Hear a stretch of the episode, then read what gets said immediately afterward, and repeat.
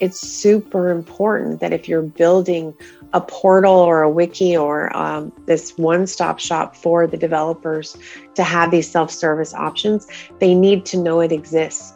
So I always say, you know, every time you have an all hands call, or if you have a newsletter, or if you send out an email, and, and in your conversations, refer back to where this thing is and tell everybody about it. Welcome to the Reimagining Cyber podcast, where we share short to the point perspectives on the cyber landscape. It's all about engaging yet casual conversations on what organizations are doing to reimagine their cyber programs while ensuring their business objectives are top priority. With my co host, Stan Wisseman, Head of Security Strategist, I'm Rob Aragao, Chief Security Strategist, and this is Reimagining Cyber.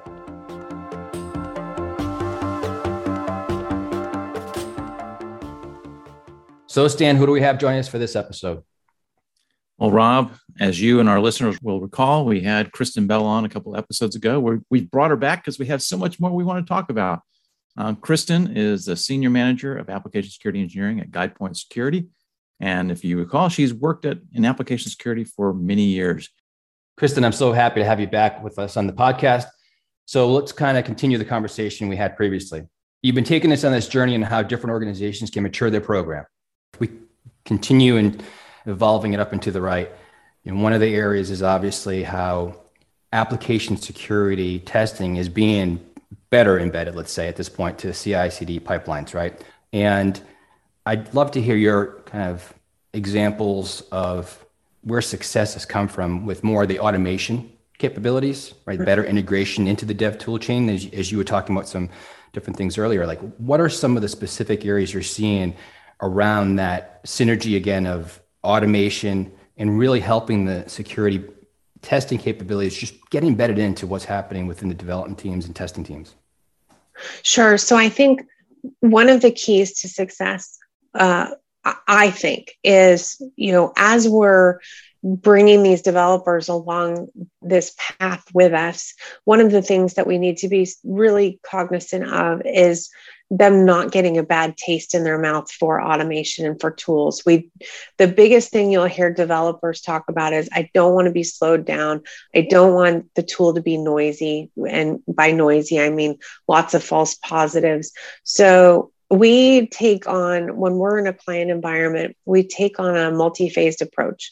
We start off saying, okay, developers, you know, here, here's what we're going to be doing. This is the goal. This is the path that we're down. And eventually you're going to have these tools in your IDE for you to run yourself. So I think one of the things that we're trying to figure out as far as the uh, the scanning itself is are things running smoothly um, do our nightly scans, for instance, a way to not to to have things going for the developers uh, for ease of use. We want to make it as seamless as possible. We want them to be getting the most high quality results as possible, and that really takes a lot of work on the front end. Um, the clients who have tried to buy a tool and fully implement it usually end up not being very happy with that tool um, because the developers get really uh, resistant to it. So, as we do that, the other things that we want to do from an automation perspective is do things like integrate with the ticketing system, whether it's Jira or some other solution. We, you know, we really want that continuous feedback loop um, we want to also be able to get the metrics out of that so that we can show return on investment.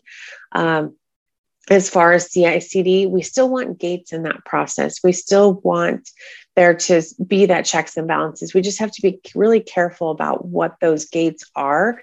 Again, to not slow down the process. Um, we also do things like recommend that there be a process around the developers requesting false positives um, to be evaluated so that they can keep moving beyond their build uh, cycle. And then we if those false positives so are real things and that turns into an exception request we want there to be uh, more feasibility within the exception process and, and the risk acceptance process.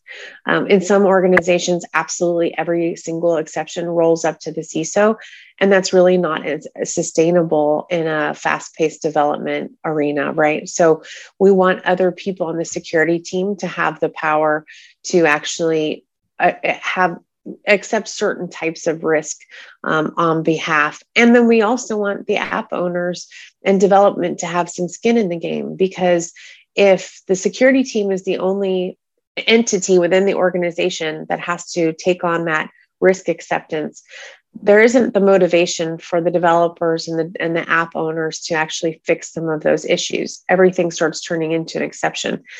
Um, so we we do want to see a balance there as well you want to avoid a culture of risk acceptance. And you want to have the, the development team sort of own that as a responsibility on their side to ultimately um, work on that backlog of, of mitigations they have to work off right? Typically when we're talking about integration into the ci/cd pipeline we're talking about using static code analysis right? And you know dynamic analysis you mentioned qa earlier as being a good friend for the, the application security team because dynamic analysis typically is later in the life cycle. Um, you know, it, it, it, may be actually used um, by the QA team. But are you starting to sh- see DAST shift left and and used earlier in that life cycle and maybe even integrating into the CI/CD pipeline? Are we getting the, the, the response times necessary to be able to uh, again, not frustrate the development teams?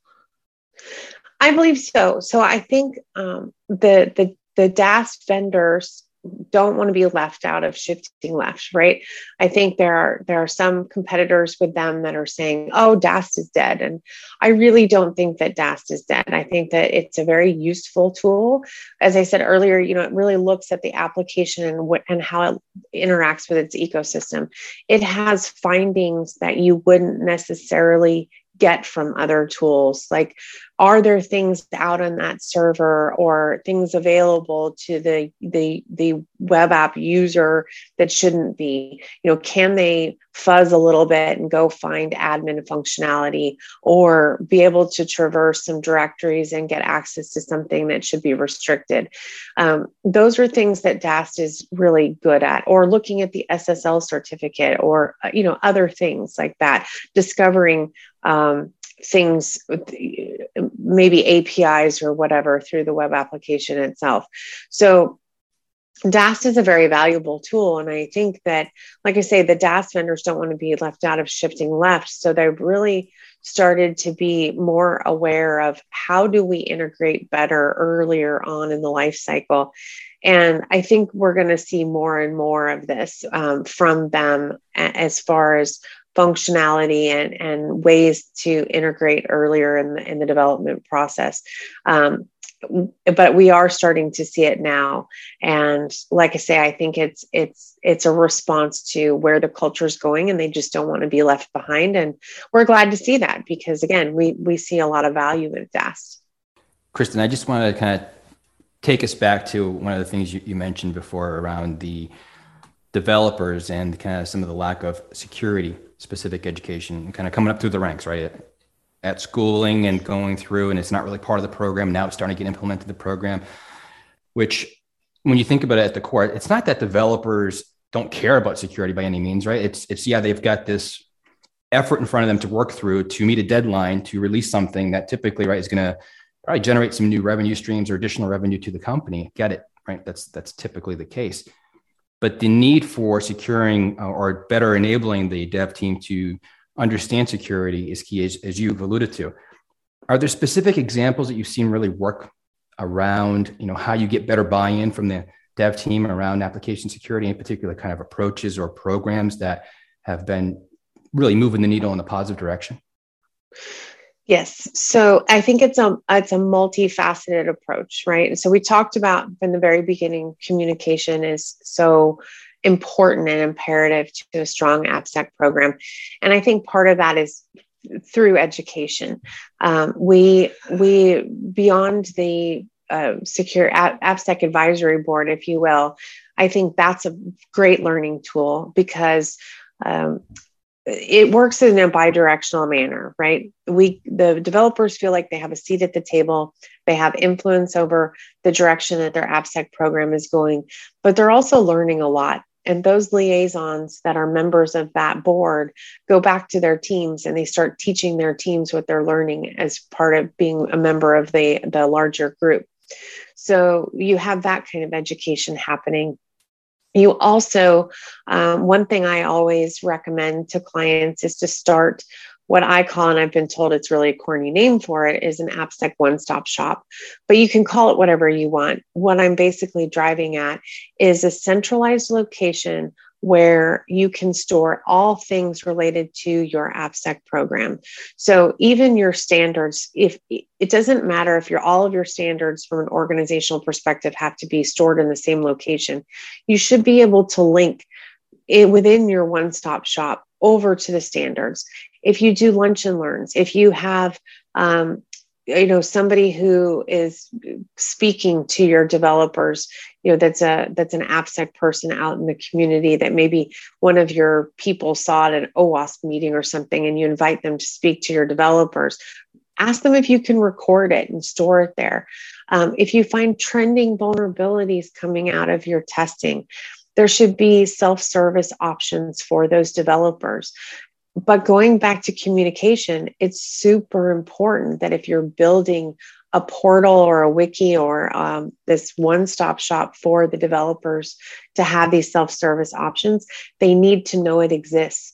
So I always say, you know, every time you have an all hands call, or if you have a newsletter, or if you send out an email, uh, and, and in your conversations, refer back to where this thing is and tell everybody about it.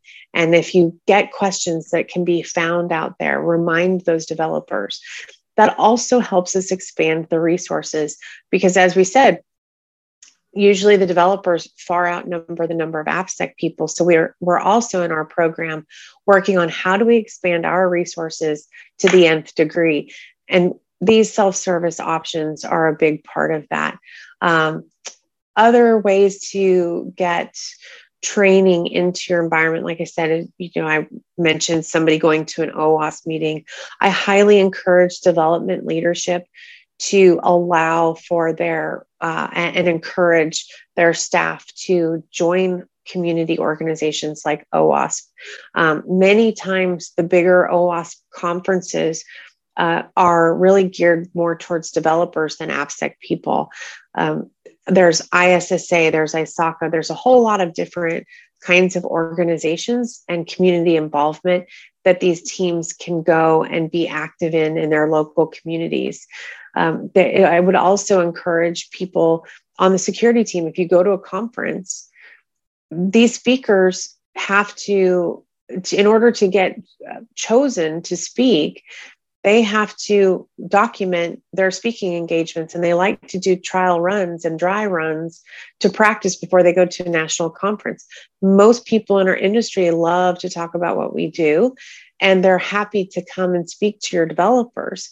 Um, so I highly encourage people to reach out or walk up to a speaker after they've done a talk at a conference and say, Hey, here's my business card. Come speak to my developers. They need to hear this from somebody besides me. That's a great recommendation, a great set of recommendations, Kristen.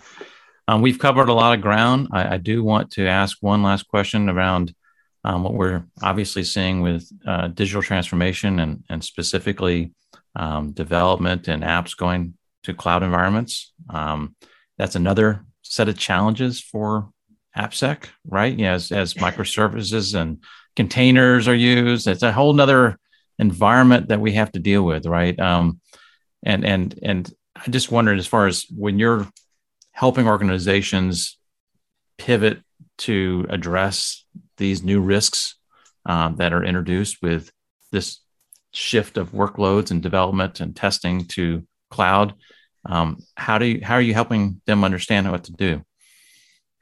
So we we do have in-house cloud expertise too. So sometimes i'm conferring with them and we've come up with some joint recommendations. I think there's a couple of pain points for organizations making the move to cloud. One is that old traditional separation of duties, right? It was it was always very clear cut where mm-hmm. the infrastructure you know no developers ever have access to production and we don't make changes in production and those rules have all changed when we start talking about cloud because infrastructure as code is just more code so right.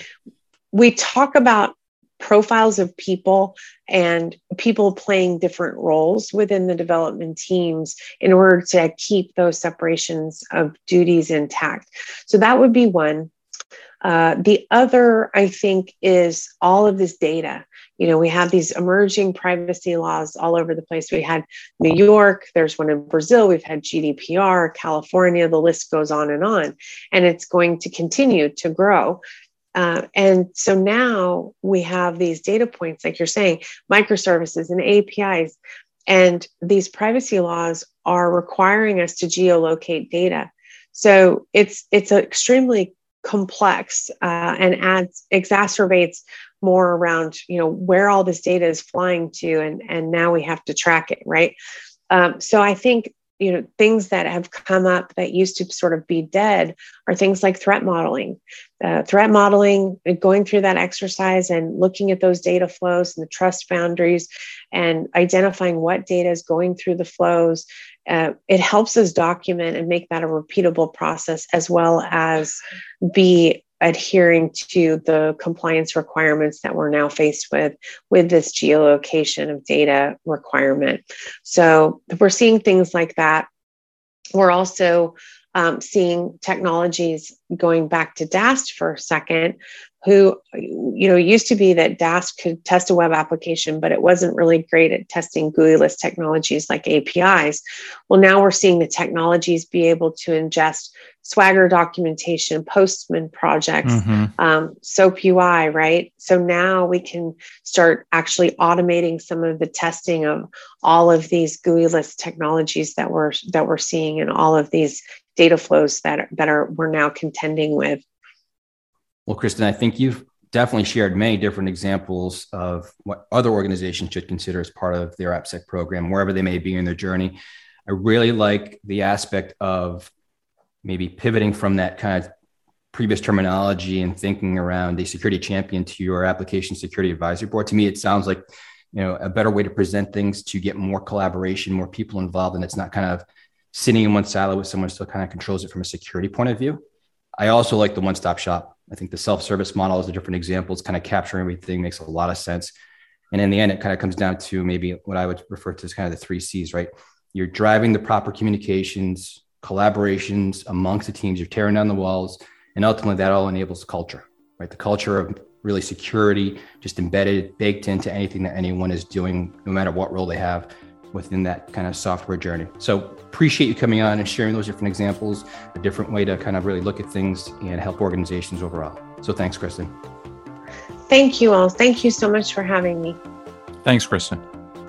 Thanks for listening to the Reimagining Cyber podcast. We hope you enjoyed this episode. If you would like to have us cover a specific topic of interest, feel free to reach out to us, and you can find out how in the show notes. And don't forget to subscribe. This podcast was brought to you by CyberRes, a Micro Focus line of business, where our mission is to deliver cyber resilience by engaging people, process, and technology to protect, detect, and evolve.